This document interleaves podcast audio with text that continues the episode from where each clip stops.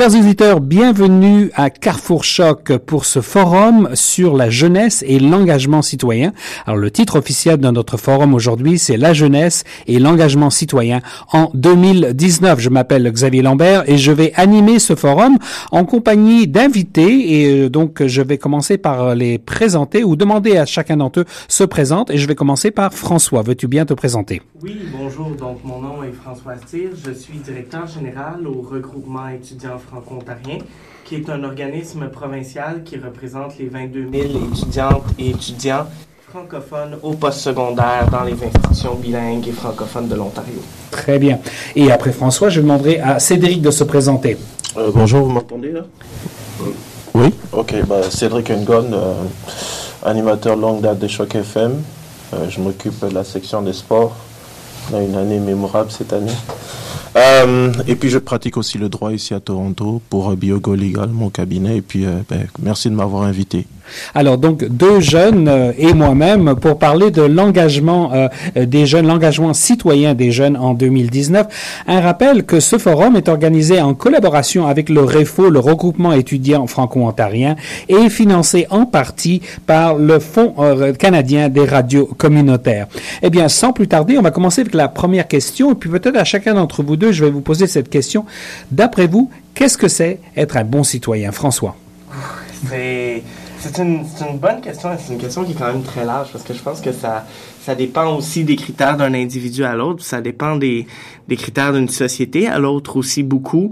Euh, J'imagine que ce ce que l'on définit en majorité comme étant un bon citoyen ici ne serait peut-être pas la même définition, par exemple, si on allait demander qu'est-ce qu'est un bon citoyen en Chine ou qu'est-ce qu'est un bon citoyen en France. Donc, vraiment, ça, ça dépend, je pense, de la, de la société, mais euh, c'est évident que si on regarde ce que nous, euh, ce que nous on regarde comme étant un bon citoyen, c'est quelqu'un qui euh, va penser aux autres, va être capable d'être, euh, de faire preuve d'une certaine empathie, d'une certaine implication, euh, d'avoir des valeurs qui sont qui sont, euh, euh, comment je pourrais dire, communes et qui va défendre ses valeurs lorsqu'il en a besoin. Donc, euh...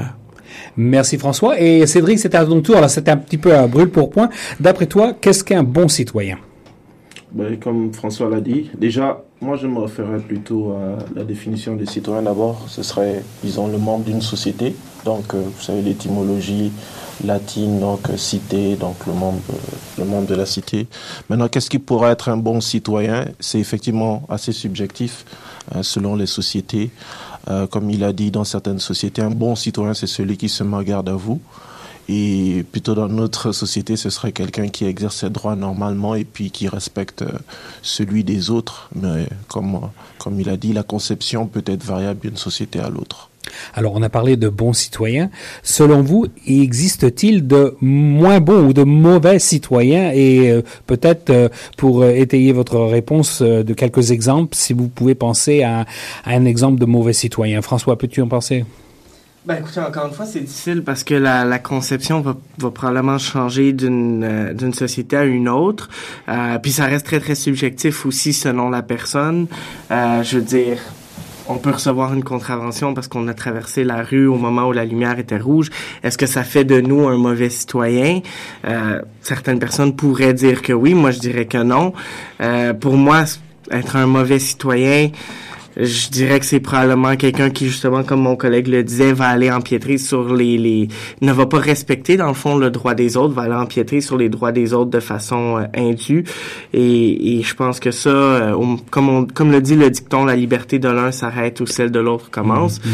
Dans ce cas-ci, peut-être que ce serait un citoyen qui euh, ne suit pas nécessairement le code de conduite qu'on se donne en société. OK. Euh, Cédric, veux-tu ajouter quelque chose sur ce que François a dit à propos d'un mauvais citoyen? Oui, ben, évidemment. Moi, je me penserais du, point de vue juridique, disons, c'est-à-dire un mauvais citoyen, j'ai dit euh, précédemment, quelqu'un qui ne respecte pas les droits des autres, mais ou quelqu'un qui ne euh, respecte pas les droits tout court, les droits des autres et puis les droits dans la société.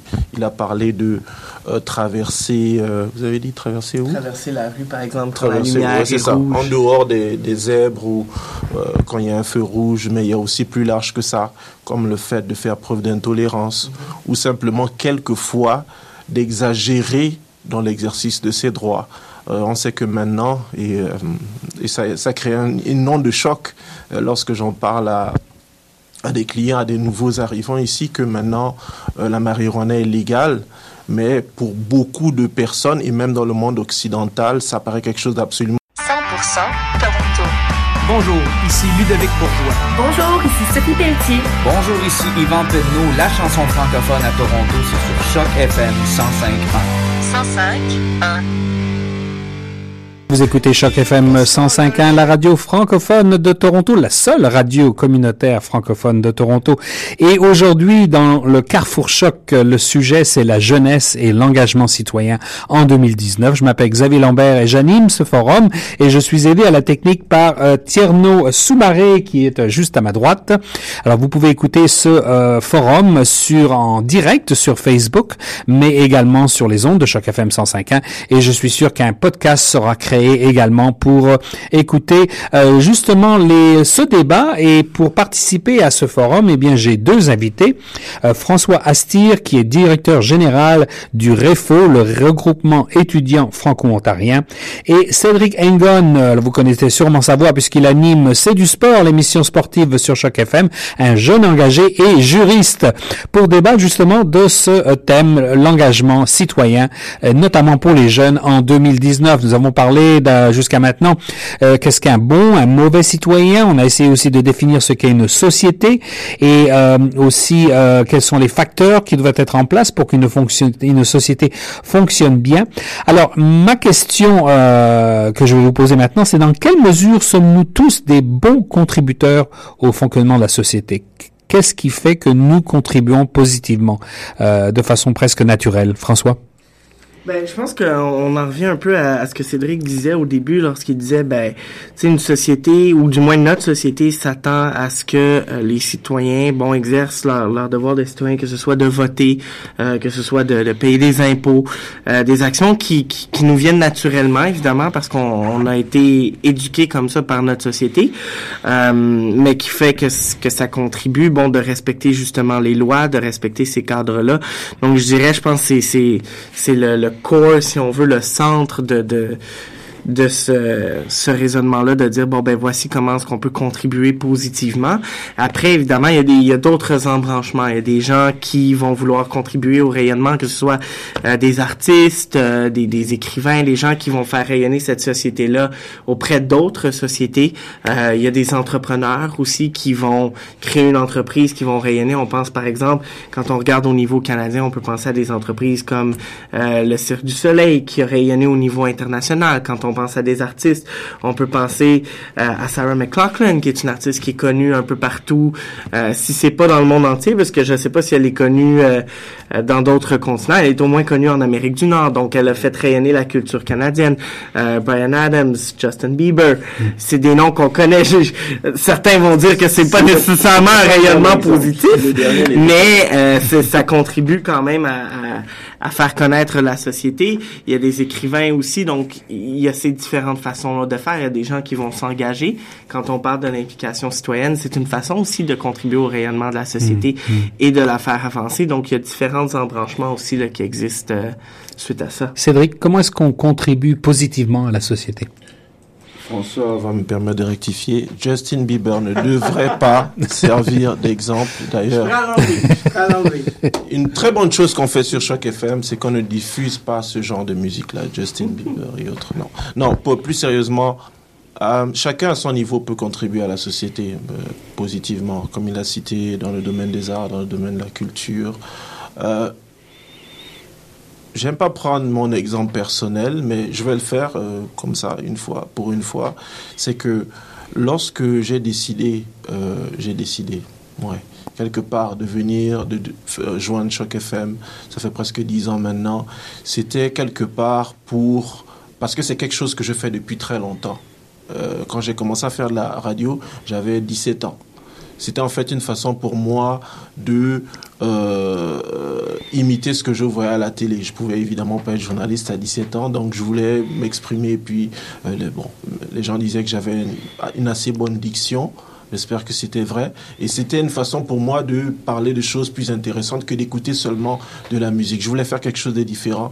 Et je me suis dit, euh, lorsque j'ai joint Choc FM que en joignant cette radio-là, en faisant des choses différentes, euh, là je m'occupe de sport, mais avant je parlais beaucoup de politique, et je contribuais quelque part à aider les francophones de la région de Toronto à mieux comprendre ce qui se passait.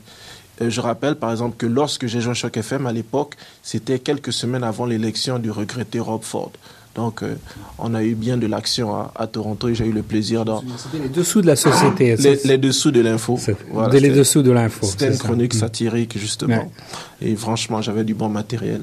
Donc, bref, euh, oui, c'est ça. Donc, on peut contribuer, oui, il y a, y a, pas mal de façons. Il n'y a pas de façon parfaite. Mais ce qui est intéressant, c'est surtout pouvoir partager des valeurs. Je pense que c'est quelque chose qu'on fait très bien dans notre société canadienne. Question opposée, c'est euh, quand peut-on nuire à la société? Ben là, je vais faire une blague. J'espère que Cédric va me permettre cette oh, fois de nommer Justin Bieber. non, euh, mais, mais, mais blague. Non, c'était une blague. C'était une blague. Mais, euh, je rappelle que les opinions euh, émises à cette antenne sont la, responsabilité seule des participants et bien entendu pas celle de Choc FM 105. Évidemment. le fait que, pour moi, Justin Bieber ne devrait jamais être cité en exemple. Alors, quand est-ce quand est-ce qu'on nuit à la société? Quand est-ce qu'on nuit à la société? Ben, je pense, ça revient un peu à ce qu'on disait tout à l'heure. Donc, si on, si on ne respecte pas les lois, euh, si on ne respecte pas les, les citoyens de la société, euh, tu sais, par exemple, quelqu'un qui va faire preuve de, de, de sexisme, de racisme, d'agisme, c'est tous ces mauvais termes isme qui contrevient un peu à ce que, comme société, ce qu'on a décidé euh, qui qui était une valeur commune, c'est-à-dire que tous devaient être respectés, peu importe. Et c'est d'ailleurs c'est dans notre constitution, c'est dans notre charte des droits. Euh, donc ça, pour moi, c'est quelqu'un qui nuit d'une certaine façon à la société parce qu'il crée, euh, il crée des tensions qui ne sont pas nécessaires. Euh, tantôt, on parlait de tensions dans la société. Une tension comme ce qui se vit à Hong Kong pour exercer son droit démocratique, qu'on soit d'accord avec ou pas, mm. parce que je suis sûr qu'il y a des gens qui sont partisans de l'autre régime. Qu'on soit d'accord ou pas, selon moi, ça a quand même son lieu d'être comme débat. Par contre, lorsque on fait juste provoquer le prochain ou ne pas respecter son prochain sans raison apparente, ça crée des tensions qui n'ont pas lieu d'être, qui, qui n'apportent rien, qui ne provoquent pas de débat et là on nuit à la société. Euh, lorsque justement euh, on contrevient aux lois, on fait un crime, on et, et, et, le pire étant selon moi d'enlever la vie à quelqu'un, mmh. euh, on nuit à la société aussi parce qu'on brime les gens de leurs droits, de leur liberté euh, et, et, euh, et de bien plus lorsqu'on leur brime de leur vie, ben là on leur enlève tout. Fait que, fait que selon moi c'est c'est ça être une nuisance à la société. Qu'est-ce qu'une nuisance à la société d'après Cédric? Ça dépend de comment on le perçoit. Est-ce que c'est une nuisance majeure ou est-ce que c'est une nuisance simplement quotidienne? Euh, Les nuisances euh, majeures, ben, c'est évidemment les infractions, soit au code de la route, au code criminel ou euh, la liberté d'expression, des choses comme ça. Les, nuisances quotidiennes, c'est simple, ce qui est un bon terme qu'ils aiment utiliser en France, hein, d'où Xavier vient, les incivilités. J'aime beaucoup ce mot-là. Donc, juste ne pas respecter souvent les droits des autres, euh, principalement ça, ce soit entre voisins, que ce soit entre collègues. Il y, a, plusieurs façons de le faire. Maintenant, étant donné que nous sommes dans une société euh, très multiculturelle, et surtout il y a beaucoup de tranches d'âge, hein, vous savez, euh, surtout dans une ville comme Toronto, ce qui peut être perçu comme une nuisance pour certains ne l'est pas forcément pour d'autres. Vous voyez euh, il y a quelques semaines, on a eu la marche de la fierté. Pour beaucoup, c'était quelque chose d'absolument choquant. Parce qu'ils ne comprennent pas cela. Mais d'un autre côté, on a eu quelques semaines plus tard euh, ce qu'on appelle la Caribana. Donc, en quelque sorte, euh, le festival caribéen de Toronto, là où les gens sont à demi vêtus. Et pour d'autres aussi, ça va paraître choquant, alors que pour les mêmes pour qui la marche de la fierté va paraître choquant, Caribana, c'est quelque chose de merveilleux. Et vice-versa. Et vice-versa. Hmm. Donc, où est-ce qu'on va penser que... Euh, et certains vont vous dire, euh, Caribana, c'est une nuisance, parce que ces gens-là sont trop dénudés. Mais où est le problème?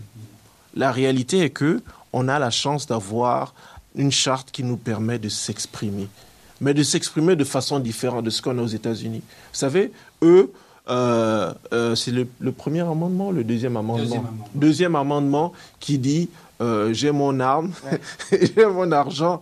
Vous imaginez avoir ça ici au Canada?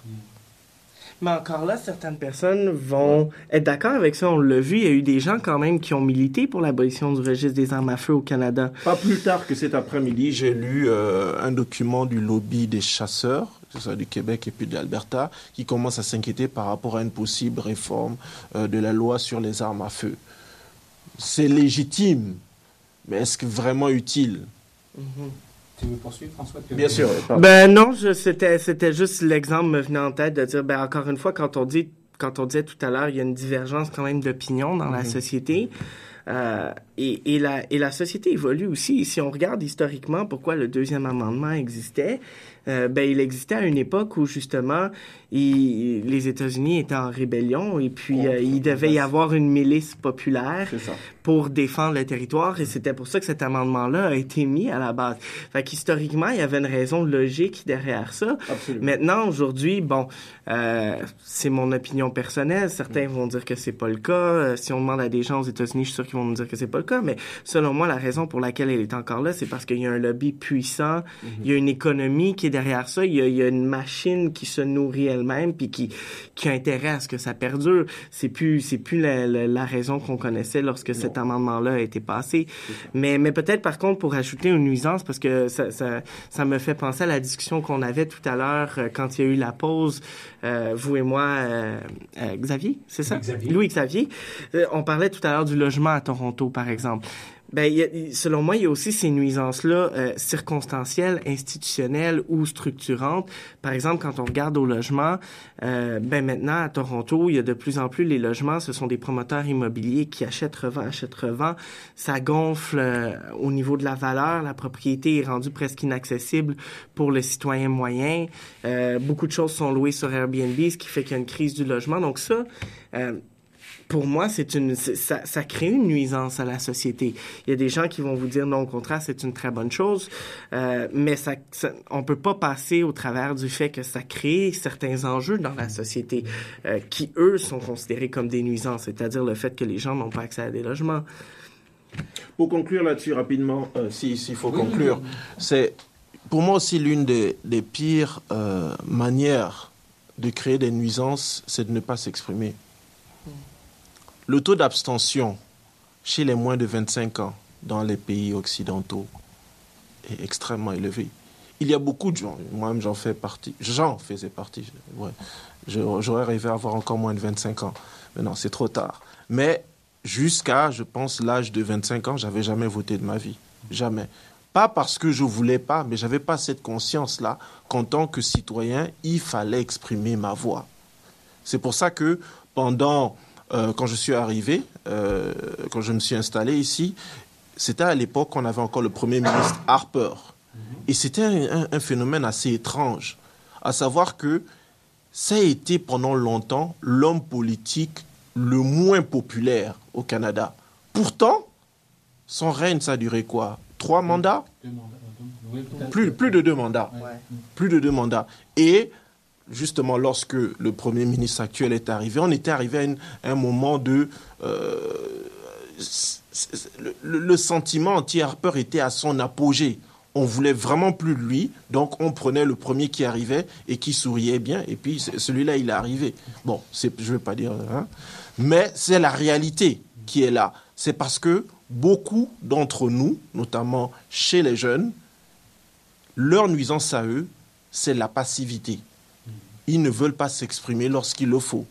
Mais, mais il faut faire attention parce que je pense que c'est en tout cas, dans, dans le cas des jeunes, ce n'est pas toujours de la, de la passivité ou il y en a beaucoup qui se reconnaissent pas non plus dans le système démocratique dans lequel on vit ou pour eux, euh, puis, puis jeunes, moins jeunes, hein, le nombre de fois qu'on oh. entend l'argument, les partis politiques, c'est tous la même chose, je vote pour l'un ou je vote pour l'autre. Bon, après, ceux qui s'y connaissent en politique, je suis sûr, je te dis ça, puis toi, ça te fait titiller parce que tu me dis non, il y a des, il y a des différences fondamentales entre chaque parti dans certaines idéologies. Euh, mais peut-être que là, alors, le défaut qu'on a, c'est que euh, on en est rendu à un système, à une, à une politique de l'image qui fait qu'on oublie ces valeurs-là, ces, ces, ces plateformes-là, peut-être. Hein? Mm. Euh, mais au-delà de ça, je pense qu'il y a beaucoup de jeunes qui se reconnaissent pas dans ce système-là et qui se disent, moi, voter une fois ou quatre ans, ce n'est pas nécessairement ce que je veux. Mm. Euh, moi, je veux pouvoir m'exprimer de façon plus fréquente. Je pense que comme société, on va avoir l'enjeu dans les, dans les prochaines décennies de voir comment notre système va se transformer pour aller chercher cette partie-là de la population qui ne se reconnaît pas dans le système actuel. On parlait de nuisances.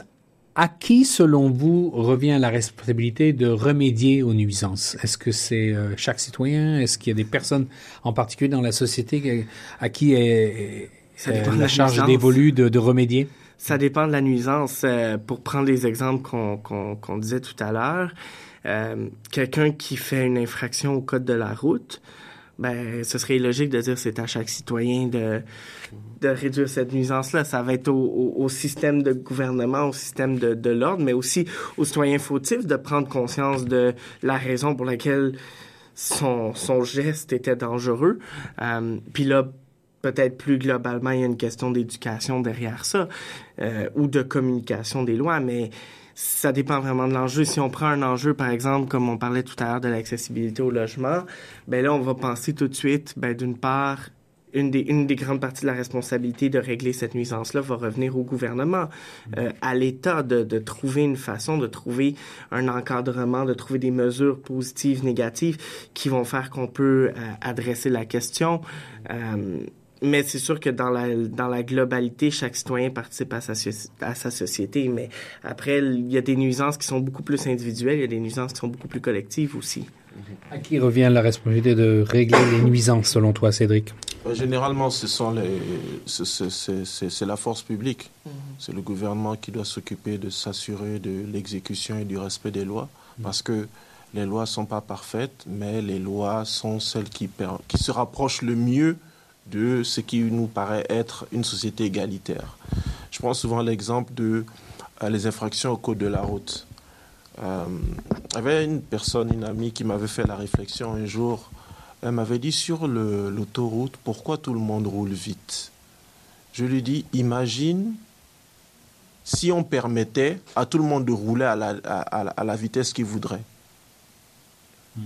Imagine le chaos que ça créerait. Elle me dit oui, mais de toute façon, tout le monde roule vite. J'ai dit oui, tout le monde roule vite parce qu'on a le sentiment que c'est la meilleure chose à faire lorsqu'on est sur l'autoroute. Mais une fois qu'on sort de l'autoroute, naturellement, on se met à rouler plus lentement. C'est juste que on sait qu'il y a la loi qui est là, il y a une vitesse maximum, mais si vous l'observez bien, il n'y a pas de vitesse minimum sur l'autoroute. Il y en a une, 60. Ah oui Ah, 60, pardon, oui, c'est vrai. Il y, a, il, y a, il y, a, la vitesse à 60. Mais on ne peut pas faire la même chose ailleurs. C'est-à-dire qu'il y a les lois qui sont là, mais il y a aussi les personnes qui s'autorégulent elles-mêmes. Donc, selon les, les circonstances, selon les milieux, Bien sûr, il y a la force publique qui est là, mais il y a aussi les personnes qui, en fonction de la pression sociale, en fonction des circonstances, en fonction de leurs désirs personnels, s'autorégulent. Et effectivement, comme il a dit, ça commence à la maison, souvent mhm. par l'éducation, par les valeurs, par nous aussi, aussi les médias. Vous savez, mhm. si Choc FM on décidait, on devenait des anarchistes. On pourrait avoir un effet un peu. On pourrait, on pourrait faire des choses qui, qui, qui pas, qui n'aideraient pas beaucoup notre société.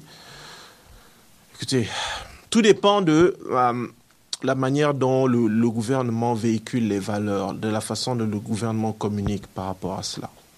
Par, contre, si je peux juste rajouter rapidement, je pense que comme citoyen d'une société, on a d'une certaine façon un certain devoir euh, et il y en a certains même que c'est transcrit dans les lois, un certain devoir lorsque on voit justement qu'il y a une nuisance qui est faite, mm. euh, d'agir dans le sens où, par exemple, quand je dis c'est inscrit dans les lois, mm. on a, par la loi, on est obligé de porter assistance à quelqu'un en besoin euh, qui est en danger de mort.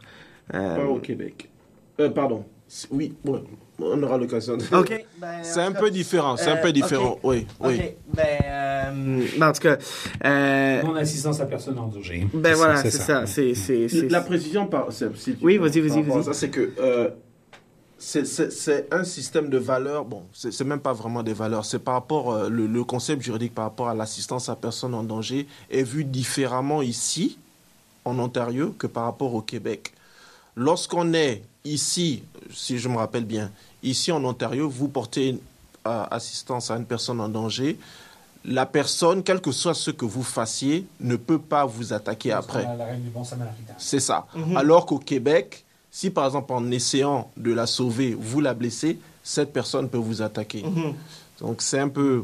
mais, mais, ce que je voulais dire, c'est que si, si demain matin on voit une personne qui euh, est en sang dans, dans la rue et qu'on n'appelle pas, euh, qu'on, si on n'a pas de téléphone, qu'on qu'on va pas chercher de l'aide, ben on peut être tenu responsable. C'est dans ce sens-là que je que je disais ça. Euh, mais dans une autre mesure, si on est si on est dans un dans un bar par exemple et qu'on voit quelqu'un qui fait du harcèlement sexuel sur une autre personne, ben c'est aussi notre devoir comme citoyen d'agir, sais. Puis d'agir, ça veut pas dire nécessairement de se mettre entre la personne puis l'autre parce qu'on ne peut pas toujours. Mais c'est ça, c'est pas de jouer au super-héros nécessairement, mais c'est d'aller trouver, bon, d'avertir les autorités, d'aller trouver quelqu'un, d'aller trouver euh, la sécurité au niveau du bar pour s'assurer que ce geste-là ne continue pas. Quels sont, selon vous, vous en parlez d'une société qui, on, est tous égaux euh, vis-à-vis de, de, la loi notamment. Euh, qui sont, selon vous, les oubliés de notre société, les citoyens qu'on ne voit pas? Ben, souvent, ce sont les groupes marginalisés. Hmm. Euh, quand on parle de qui, qui, euh, qui est oublié par la loi, mais ben, souvent, on va penser à des gens euh, qui ont peu de moyens pour se défendre. C'est évident, au Canada, on a quand même l'assistance juridique pour un certain niveau. Hmm. Mais après, le niveau pour avoir... Évidemment, il change d'une province à l'autre, mais le niveau pour avoir accès à l'assistance juridique, c'est pas un, c'est pas un niveau très très élevé. Donc dès qu'on fait un certain salaire, euh, même si on n'a pas l'argent pour se payer les frais d'un avocat, on n'a pas nécessairement accès à l'assistance juridique. C'est le cas de beaucoup de travailleurs et encore une fois, souvent c'est des travailleurs marginalisés dans la dans la classe moyenne. Euh, dans les conditions d'emploi aussi, souvent on le voit, les gens qui sont racialisés, les femmes, les jeunes, les personnes aînées, ce sont des gens qui ont une plus grande précarité d'emploi, qui ont une plus grande difficulté d'accès à l'emploi, euh, même si on veut y aller dans un contexte linguistique, dépendamment des secteurs.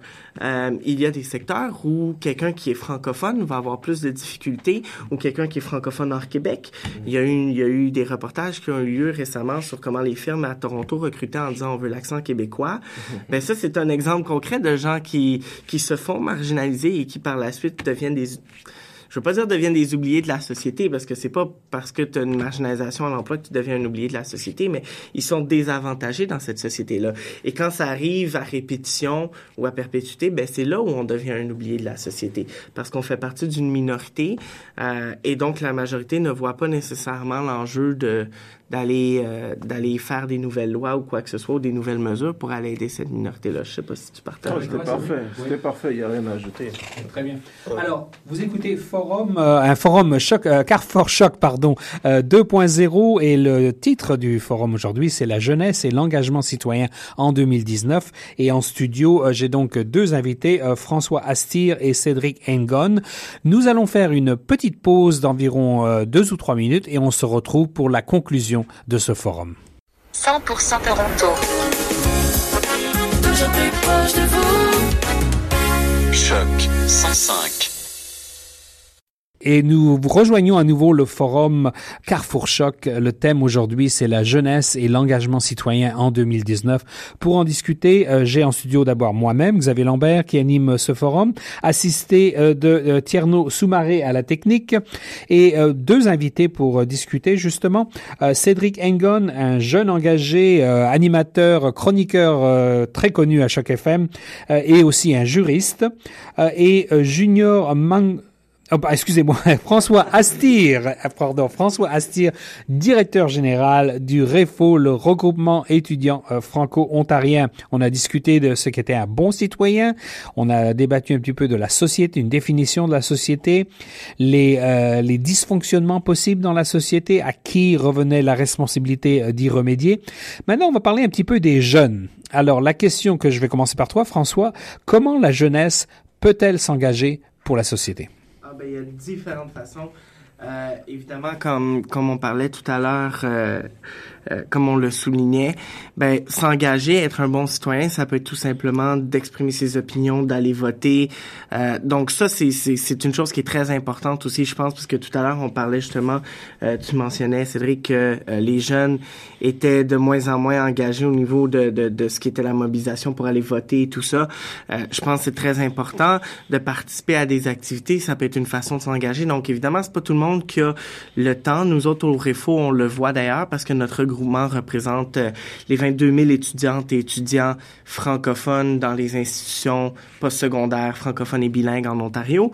Euh, on a des membres qui sont hyper engagés, qui sont sur notre conseil d'administration, qui font partie de toutes nos activités, qui tiennent des kiosques, qui vont être engagés dans deux, trois organismes autour. On en a d'autres euh, qui viennent à nos activités tout simplement ou qui vont euh, participer à différentes mobilisations, euh, que ce soit des signatures ou d'aller à des manifestations quand c'est pour des questions qui les touchent. Donc c'est les différentes façons de s'engager. Moi, je pense que ce qui est important, c'est que les jeunes et les moins jeunes, lorsqu'on assiste à une, une, une, décision de société ou un enjeu de société et qu'on a une position là-dessus, que qu'on la défende en fait, qu'on la défende et puis que si on si on tient mordicus à une position, je pense par exemple euh, évidemment parce que ça touche mon organisme à l'accès à l'éducation postsecondaire en français, mais si on est un étudiant francophone ou une étudiante francophone et qu'on tient à avoir accès à nos cours et qu'on voit que c'est menacé, ben il faut qu'on réagisse. Euh, et dans ce sens-là, on peut participer de différentes façons, mais juste le fait d'au moins de réagir, euh, puis ça peut être aussi simple que de dire, ben moi je vais pas voter euh, pour un gouvernement qui euh, va miner les droits à l'éducation des francophones. Ça peut être aussi simple que ça, comme ça peut être de participer à plein d'activités, à des manifestations, mais d'au moins euh, défendre cette valeur-là. Je pense que ça c'est le plus important là, pour pour tout citoyen, jeune, moins jeune. Cédric, comment est-ce que les jeunes peuvent s'engager dans notre société? Ben, évidemment, exercer leurs droits civiques, euh, pas simplement voter, mais pouvoir aussi euh, donner leur avis. Des, quelquefois, ben, il y a des forums, comme par exemple celui ici, là, où on peut faire entendre sa voix. Il y a aussi les référendums, il n'y en a pas beaucoup, hein.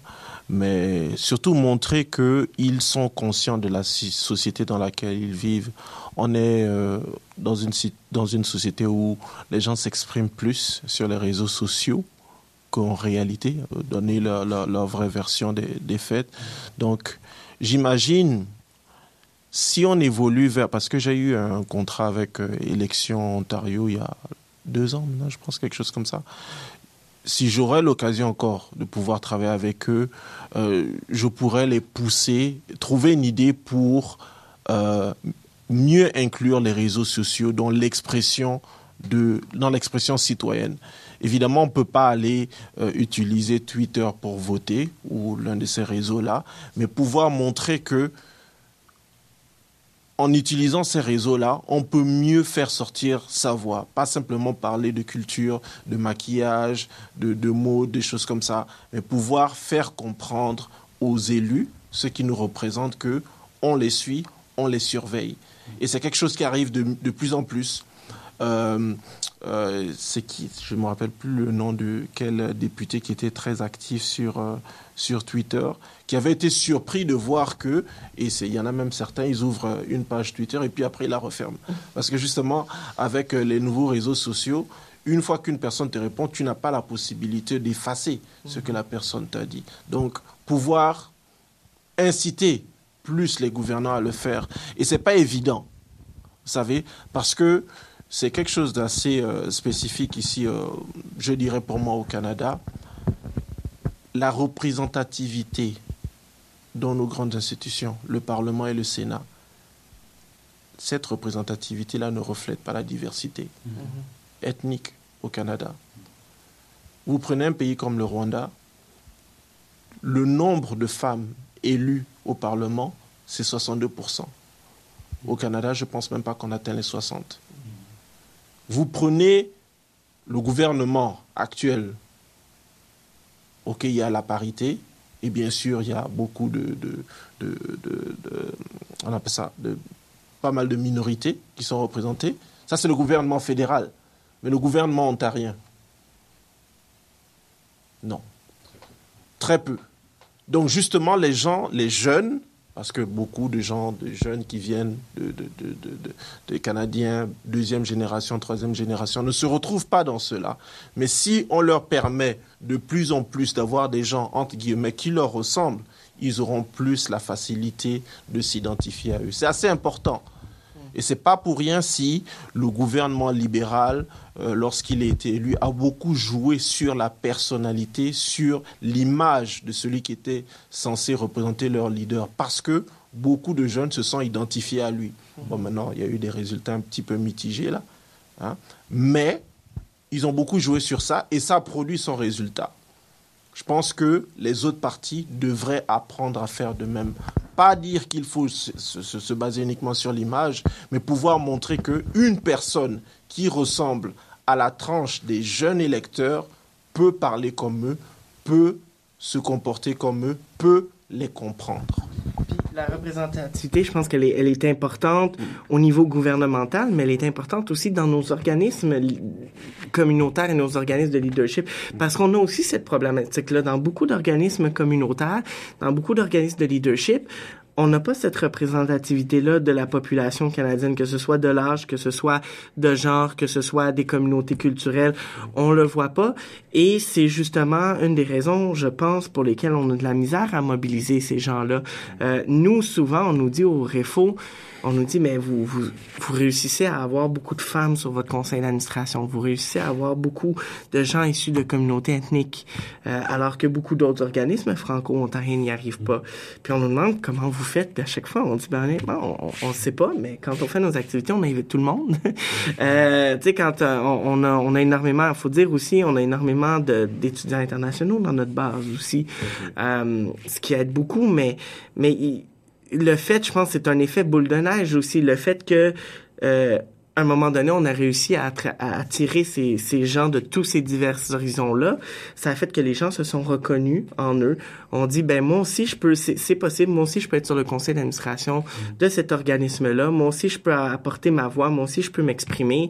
Euh, évidemment, ces gens-là ont invité leur réseau aussi dans nos événements. Fait que ça a fait un effet boule de neige aussi. Fait que dans ce sens-là, moi, je suis tout à fait d'accord. Quand on réussit à avoir des, des représentants qui sont représentatifs, ben ça fait un effet boule de neige dans l'attraction de ces gens-là. Mhm. Il est important d'adapter le discours politique au langage des jeunes. Ça ne veut pas mhm. dire qu'il faut parler comme eux. Mais il ne faut pas parler, par exemple, la... Bon, la campagne électorale n'a pas officiellement commencé, vous voyez, mais il y a déjà des publicités qui sortent. Et qu'est-ce qu'on entend? C'est des petites attaques sournoises, c'est mhm. des petits...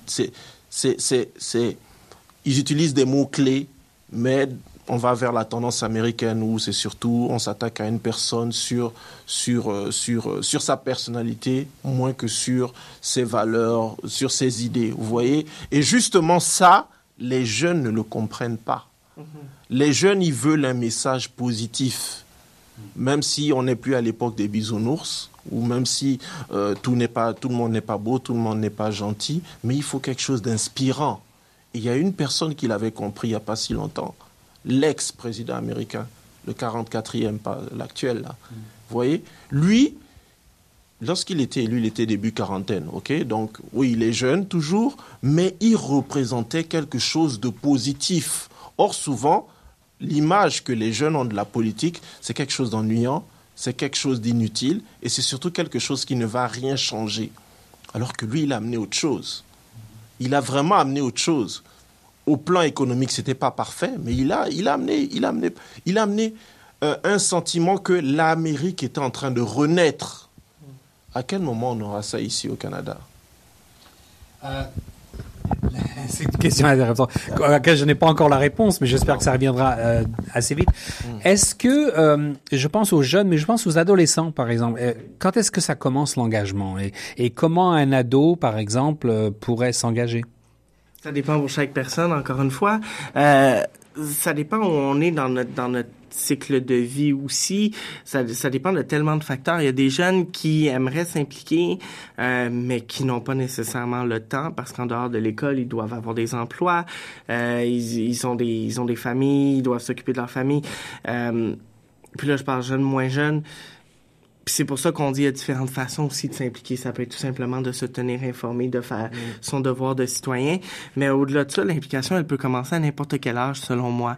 Euh, je regarde, par exemple, euh, la FESFO, qui est, qui est l'organisme qui s'occupe des jeunes au, au, secondaire francophones. Ils ont des jeunes hyper impliqués euh, de toutes les années du secondaire, euh, de toutes les écoles, de toutes les régions partout en Ontario. Moi, dans mon histoire personnelle, j'ai commencé à m'impliquer activement. J'avais 13 ans. Euh, j'ai commencé au secondaire, puis c'était vraiment c'était c'était une histoire euh, c'est un peu c'est un peu euh, c'est un peu loufoque, mais c'est une histoire où en fait notre professeur nous disait parce qu'on avait on avait un système de points à notre à notre école, puis elle nous disait si vous êtes dans le club environnemental, vous allez recevoir des points supplémentaires. Et euh, moi, je me suis dit, ah ben, tu sais, ça a l'air intéressant, puis je vais avoir des points. Finalement, je les ai jamais eu mes points, et je les ai jamais demandés parce que j'ai découvert un intérêt vers ça. Euh, j'ai découvert une passion, j'ai découvert une cause qui m'animait, qui m'a amené plus tard vers d'autres causes, qui m'a amené aujourd'hui où j'en suis. Euh, fait que moi, quelqu'un qui veut s'impliquer à 12-13 ans, je pense qu'il peut tout à fait le faire. Quelqu'un qui veut s'impliquer plus jeune, il peut le faire aussi. et, et souvent, les gens certaines personnes, pas les gens, certaines personnes ont tendance à penser ah il est jeune, manque d'expérience, manque de vision. Manque d'expérience, ça dépend. Il y en a qui ont énormément d'expérience pour l'âge qu'ils ont, il y en a qui n'ont pas beaucoup d'expérience. Mais manque de vision, ça, j'y crois pas du tout. Je pense que les jeunes ont une vision. Je pense qu'il y a des jeunes qui sont hyper matures, qui sont capables de s'exprimer euh, avec clarté. On, l'a vu récemment aussi avec euh, Greta Thunberg, qui est une jeune euh, qui milite pour l'environnement. On peut être d'accord ou non avec son discours. Euh, ça reste que c'est une jeune qui a réussi à s'impliquer très tôt et qui a réussi à, à livrer son discours de façon très claire, qui a, qui a des idées euh, très précise et qui a une vision du monde qui à laquelle on peut adhérer ou pas encore une fois, mais qui est là. Fait que je pense que d'impliquer les jeunes, on, en revient gagnant, peu importe l'âge. Et est-ce qu'il y a une limite d'âge pour l'engagement finalement, euh, selon vous? Est-ce que l'on peut s'engager euh, dès tout petit et sous quelle forme? Ça dépend du niveau d'engagement, à mon avis. Et puis, ça dépend aussi de ce que, ce que l'on veut faire. Vous savez, Greta Thunberg, elle milite beaucoup pour l'écologie. Mais c'est pas pour rien si c'est l'écologie, parce que justement dans les pays scandinaves, donc au nord de l'Europe, l'écologie c'est un enjeu très très fort pour eux. Pour nous au Canada, ça devrait l'être quelque part, parce que euh, avec ce qu'on avait, euh, les, les, les qu'on appelle des hydrocarbures qui viennent de l'Alberta. Mm. On, a, pendant une certaine période, notamment pendant la, durant la fin de l'hiver, on apprenait qu'il y avait des déversements ici et là qu'on nous cachait et puis qu'on faisait payer des amendes symboliques à certaines compagnies. Logiquement, ça devrait nous inciter à être plus engagés, en, euh, que ce soit pour l'écologie. Mais je ne pense pas que c'est quelque chose qui arrivera au Canada. Pour l'instant, ce qu'on a surtout, c'est euh, essayer d'inciter les gens à avoir une plus grande identification par rapport à ce que c'est être canadien. Hmm. Moi, je vois que lorsque j'ai commencé à vivre au Canada, j'ai vu clairement une différence entre le fait que euh, au Québec, les gens ont un sentiment d'appartenance beaucoup plus élevé par rapport à leurs valeurs québécoises que les gens ici. Et ce n'est pas parce qu'ils n'aiment pas les autres, mais c'est parce que ils ont un attachement profond à leur terre et qui remonte à très très très longtemps. Vous savez, l'époque Jacques Cartier et tout ça. Alors qu'ici, c'est un mix de cultures qui fait que on a, un petit peu, on a beaucoup euh, plus de mal à s'identifier par rapport à une personne, par rapport à une culture. Tout ce qu'on veut, c'est juste être heureux et puis vivre tranquille. Donc il faudrait pouvoir, pouvoir je ne dis pas qu'il faut avoir plus de sentiments nationalistes là. Hein, c'est quelque chose contre, laquelle je suis contre, mais pouvoir développer un peu plus que cela. Euh, je vous prends un exemple, et c'est peut-être pas le, meilleur possible, mais dans l'un des cours que j'enseigne justement, je posais souvent aux gens la question euh, qu'est-ce qui vous rend fier d'être canadien? Et jusque-là, il n'y en a aucun qui a pu me donner une réponse qui soit, disons, structurée. Parce qu'ils savent pas. Ils savent juste qu'ils sont Canadiens, ils sont contents. Et quelquefois, ils mettent, euh, on appelle, euh, la, feuille d'érable et tout ça. Mais ils se, sont, ils se sentiraient, ils, sentiraient beaucoup plus d'identification par rapport à une équipe sportive que par rapport au fait d'être Canadien. Donc, il faudra adapter le discours là-dessus. Un tout petit mot de la fin, assez bref, parce qu'il nous reste cinq, euh, en fait trois minutes. un mot de la fin, François? Ben, écoutez, moi, si je, peux, si je peux dire un mot de la fin, ce serait simplement, j'invite tout le monde, les jeunes et moins jeunes, mais évidemment, on parle de jeunesse, les jeunes à, à s'impliquer. Euh, je pense que si vous avez le désir de vous impliquer, vous allez apprendre énormément dans cette expérience-là. Euh, vous allez grandir comme personne, vous allez apprendre des qualités aussi. Quand on parle euh, d'un marché du travail qui est de plus en plus difficile à percer, euh, je pense que l'implication, c'est aussi quelque chose qui nous permet d'avoir des qualités, d'avoir des, compétences, de développer un éventail de compétences qui nous permet de percer. Mais au-delà de ça aussi, comme humain, ça nous permet de développer nos valeurs puis de comprendre quelles sont nos valeurs, en quoi on croit, en quoi on croit moins. Donc, je pense que l'implication, c'est gagnant pour la société et pour l'individu qui s'implique. Une brève conclusion, Cédric? Oh, tu me parles un petit... Euh, bon, allez, je vais essayer de faire bref. Moi, j'invite tous ceux qui peuvent à, bien écouter Choc FM d'ici aux élections 2000, 2019 en octobre. Là, euh, j'essaye de travailler sur un projet. C'est vrai, je fais beaucoup de sport. Euh, je m'occupe beaucoup de sport ici. Mais essayer de développer des petites capsules par lesquelles on va un peu mieux expliquer les enjeux des élections qui viennent. Parce que ce qui est certain, on arrive à un tournant de nos démocraties. On est, il est quasiment certain que on n'aura pas de gouvernement majoritaire. Le gouvernement qui y avait avant, ils ont essayé d'adopter des réformes majeures, mais ça n'a pas fonctionné parce qu'il y avait des scandales. Mais avec la tendance qu'il y a dans les pays occidentaux, on risque de se retrouver vers un gouvernement plus populiste. Vous voyez? Je ne dis pas que c'est mauvais, mais c'est une réelle tendance. Mais c'est quelque part un danger. Donc il est important que les jeunes, surtout les jeunes, parce que la plupart des adultes, avant même d'avoir écouté, que ce soit les débats, que d'avoir lu les idées des candidats, ils ont déjà leur idée de qui ils veulent voter, pour qui ils veulent voter. Mais les jeunes, qu'ils essaient de s'impliquer un petit peu plus, parce que justement, chez nos voisins, on est arrivé à un niveau où les grands électeurs ont élu ce monsieur-là, mais la majorité de la population avait élu la dame. Mmh. Donc il faut, il faudrait pas qu'on arrive à cela euh, au Canada. Et J'espère qu'à Choc FM, on aura l'occasion de participer à cela. Merci. Donc vous avez euh, écouté donc ce forum Carrefour Choc. Le thème était la jeunesse et l'engagement citoyen en 2019. Et euh, donc je m'appelle Xavier Lambert. J'ai animé ce forum avec l'aide technique de Tierno Soumaré. Et pour participer à ce débat, nous avions donc en studio euh, Cédric Engon, qui est animateur, chroniqueur à Choc FM depuis bien longtemps et aussi juriste, ainsi que François Astir, directeur général du réseau euh, étudiants euh, franco-ontariens. Un rappel que ce forum était organisé en collaboration justement avec le REFO et Choc FM et qu'il est financé en partie par le Fonds canadien des radios communautaires. Je vous remercie et je vous souhaite une bonne soirée à l'écoute de Choc FM 105.